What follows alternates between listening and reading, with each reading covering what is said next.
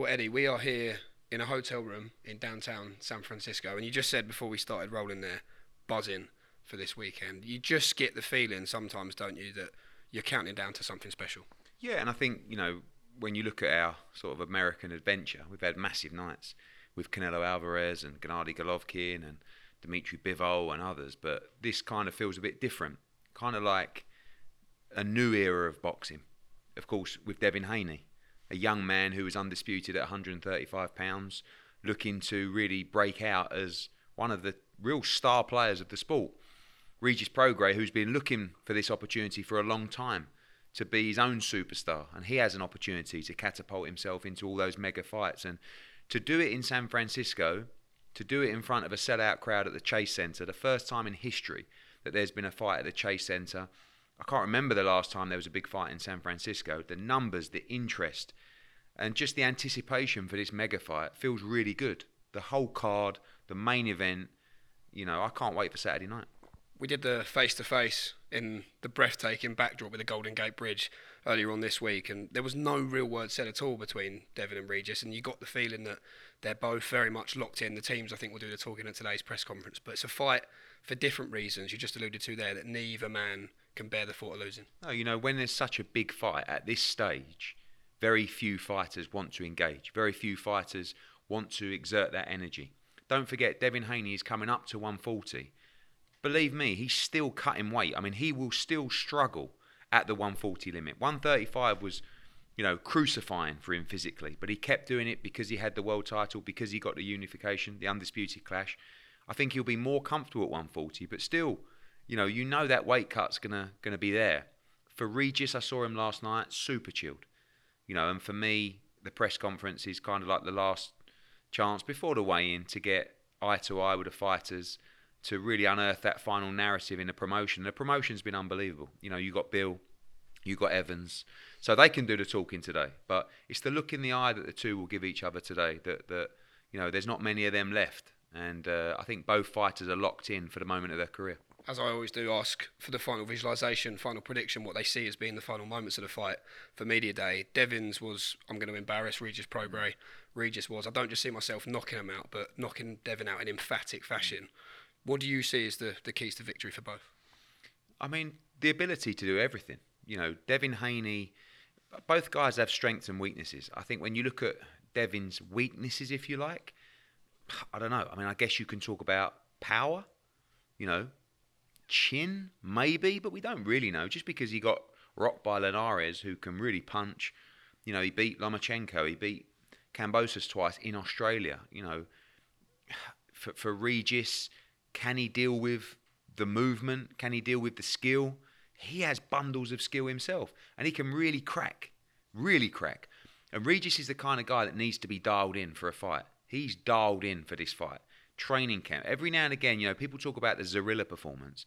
It's a performance where you have no fear factor in the fight. I know Regis has been in camp every day dreaming of victory in this fight. And, you know, listen, Devin hasn't always looked fantastic against Southpaws, but he's a tremendous talent. And you know, as the fight gets closer, you know, there was a real swell when this fight got announced about, you know, the the favourite Devin Haney in this fight. As the fight gets closer and closer, the amount of pundits, the amount of industry people, the amount of fight fans that are coming out and saying, hmm, not so sure actually. And, and I see a look in Regis Prograis's eyes that tells me he means business. Elsewhere on the card, I think two men will, who will have a big eye on this main event is, of course, Montana Love and Liam Paro. And I guess, you know, after the inactivity of both for injury and, and other reasons, it's a fight neither man can afford to lose at this stage. No, and it's a fascinating matchup because when you look at the 140 pound division, there's guys every everywhere, everywhere clambering for a shot. A lot of them are flying in on Saturday, whether that's Jack Catterall, whether that's Jose Ramirez, whether that's Richardson Hitchens, whether that's even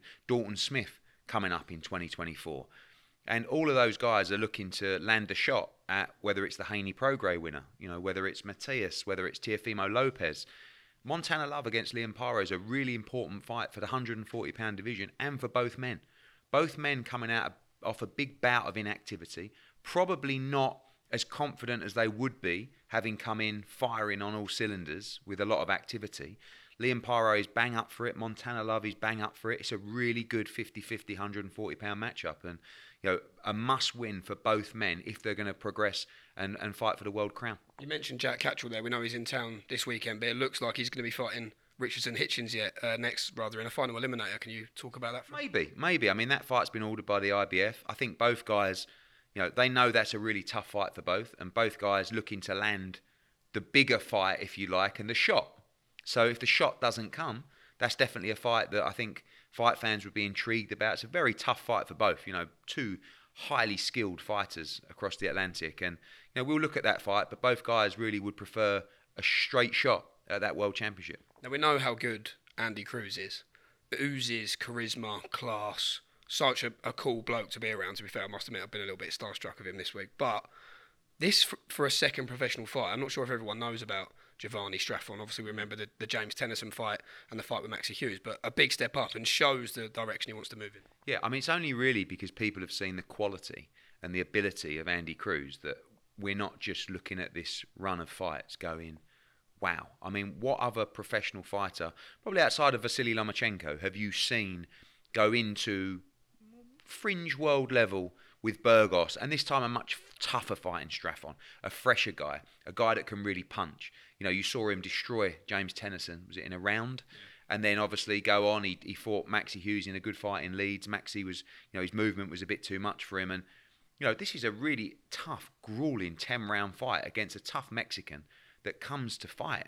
And this is what Andy Cruz is doing. You know, second fight at this level. And really, when you look at the belts freeing up in the 135 pound division, Andy Cruz wants to be right there in 2024. And I expect him to probably have one more fight if he comes through Straffon.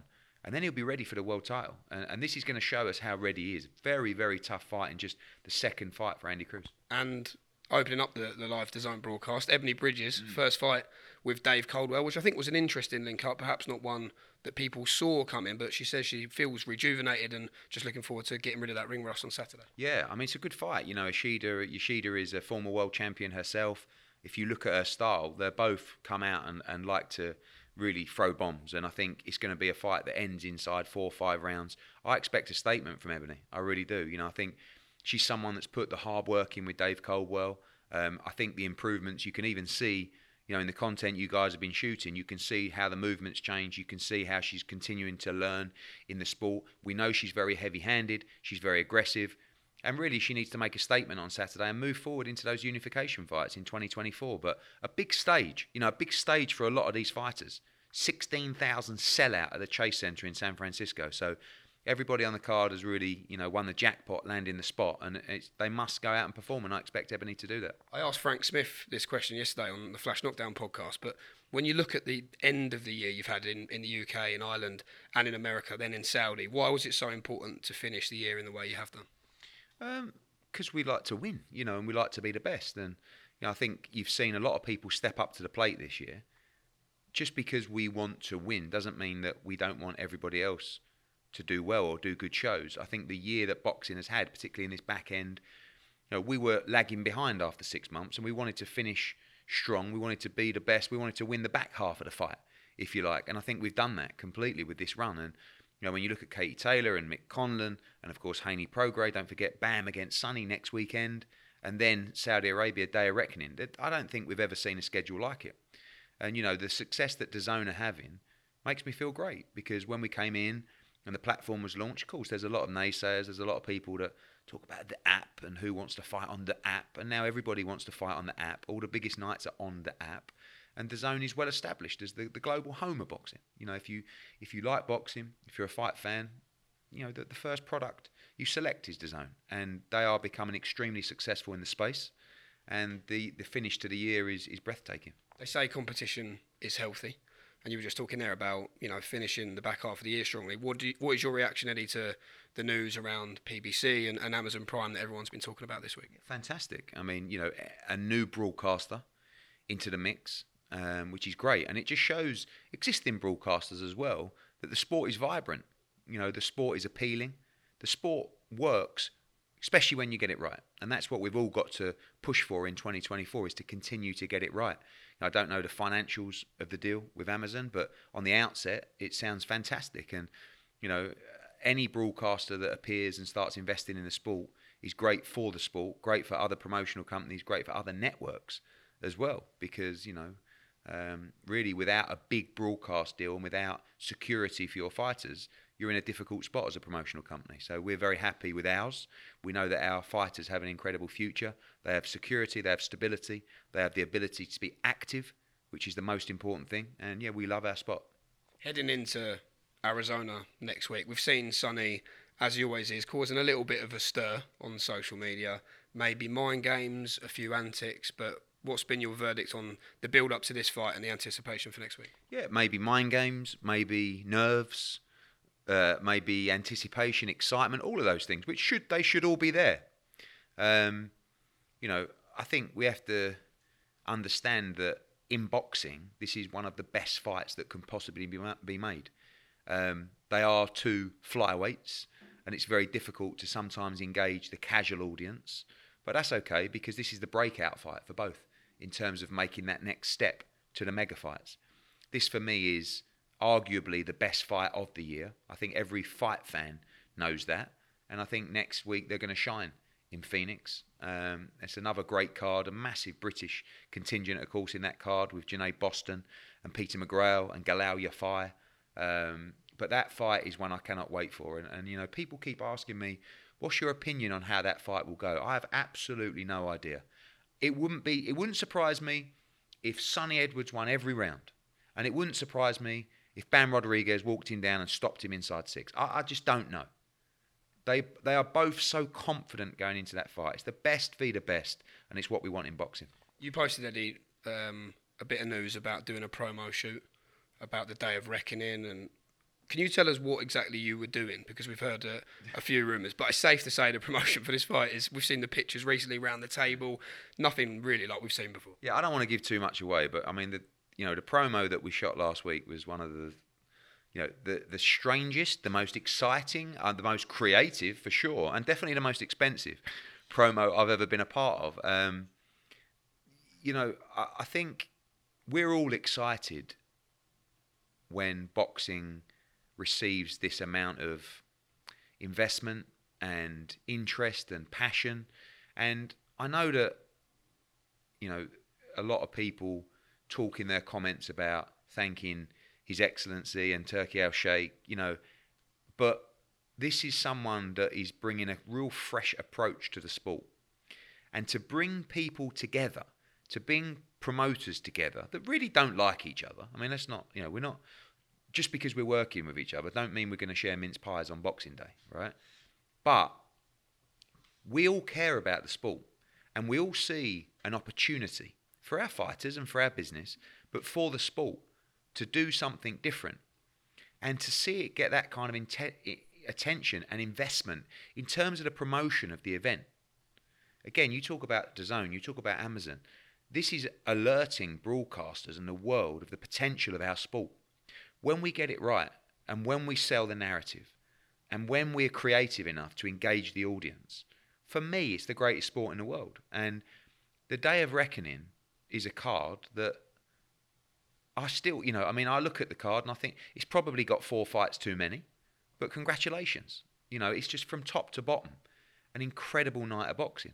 And the future of the sport under that kind of investment there are no boundaries to how great it can be.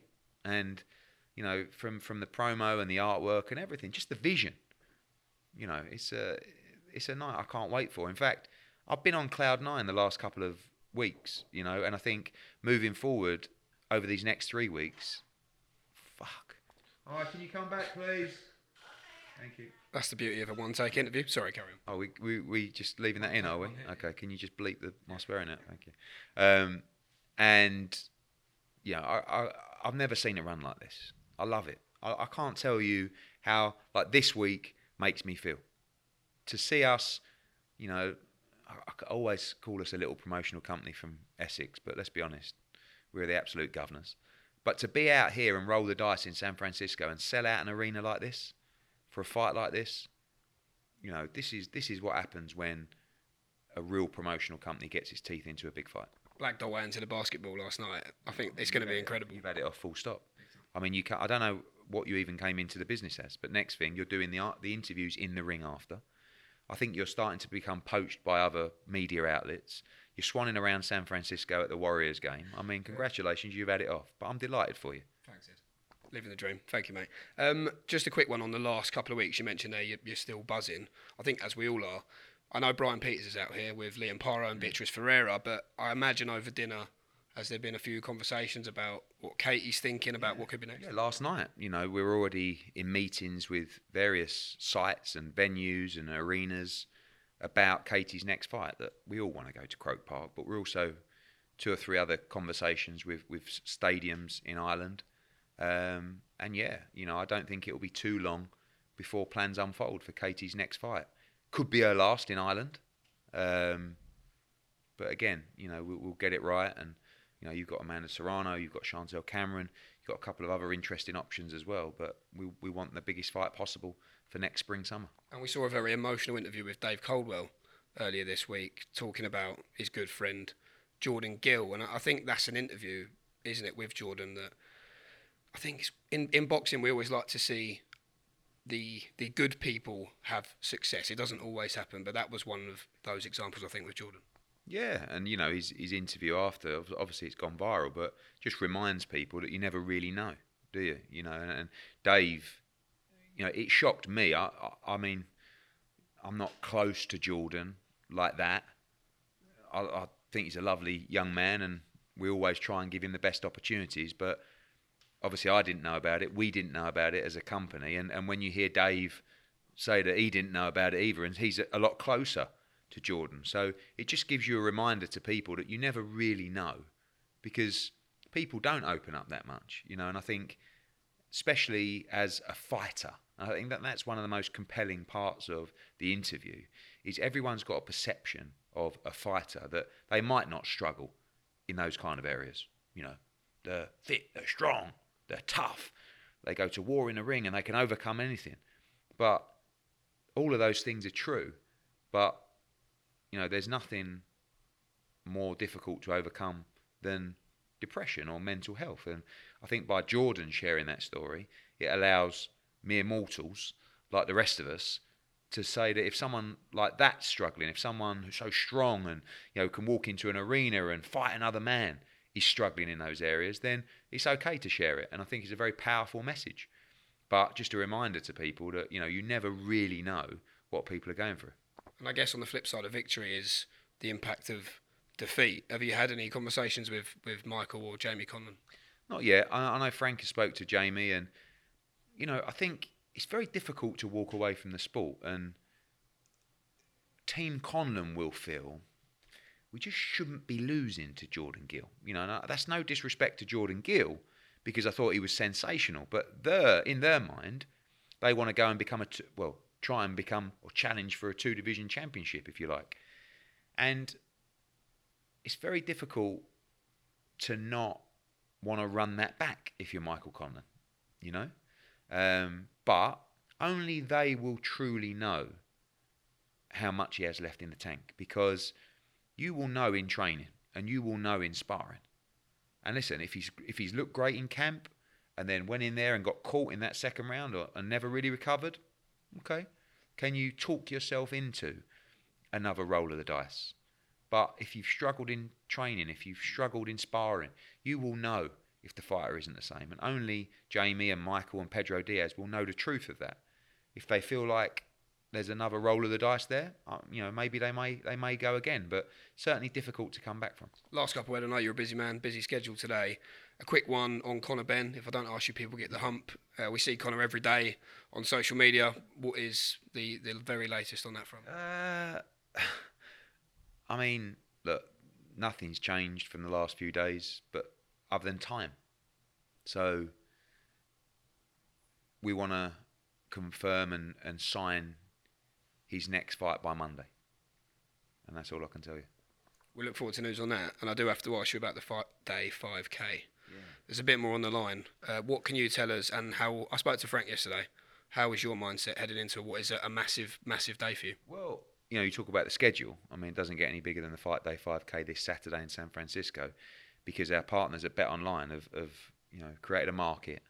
Firstly, how am I minus 500? I mean, That's outrageous. I'm 44 years old. I'm 16 and a half stone. And Frankie's like, what, 30? I mean, he's also about 15 stone. But it's an even money race. You know, I had this men's health shoot. I've been eating a lot the last couple of weeks. I haven't run that much.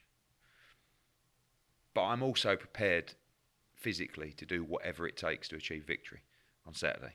I mean, that is also something that could put me in hospital, could actually take me out of the fight that night because I'm so stubborn and such a competitor that you cannot rule out a cardiac arrest on Saturday in this race. He thinks he's got you at a good time. He has got me at a great time. And that's why I think the odds are very unfair. But what happens is I go off like a train. He laughs and says, Look how fast he's going. And then with 1K to go, that is the moment. We should actually stream the last K on pay per view because that's the moment where he's going to see me waddling along. I'm going to be blowing out my backside. And it's just whether he can catch me in that last K. But the problem is, is my best is 22.11. That was a bit of a weird one. But 22.39 is another one of my best. He can't run that speed. But I'm not sure I can either. But for anybody rolling the dice with me on Saturday, all I can do is tell you I'll give it my all. You know, I won't be lacking in heart. I won't be lacking in will. I'll lay everything on the line for fans and supporters and, and punters. I can't guarantee victory. I can guarantee you my heart and soul.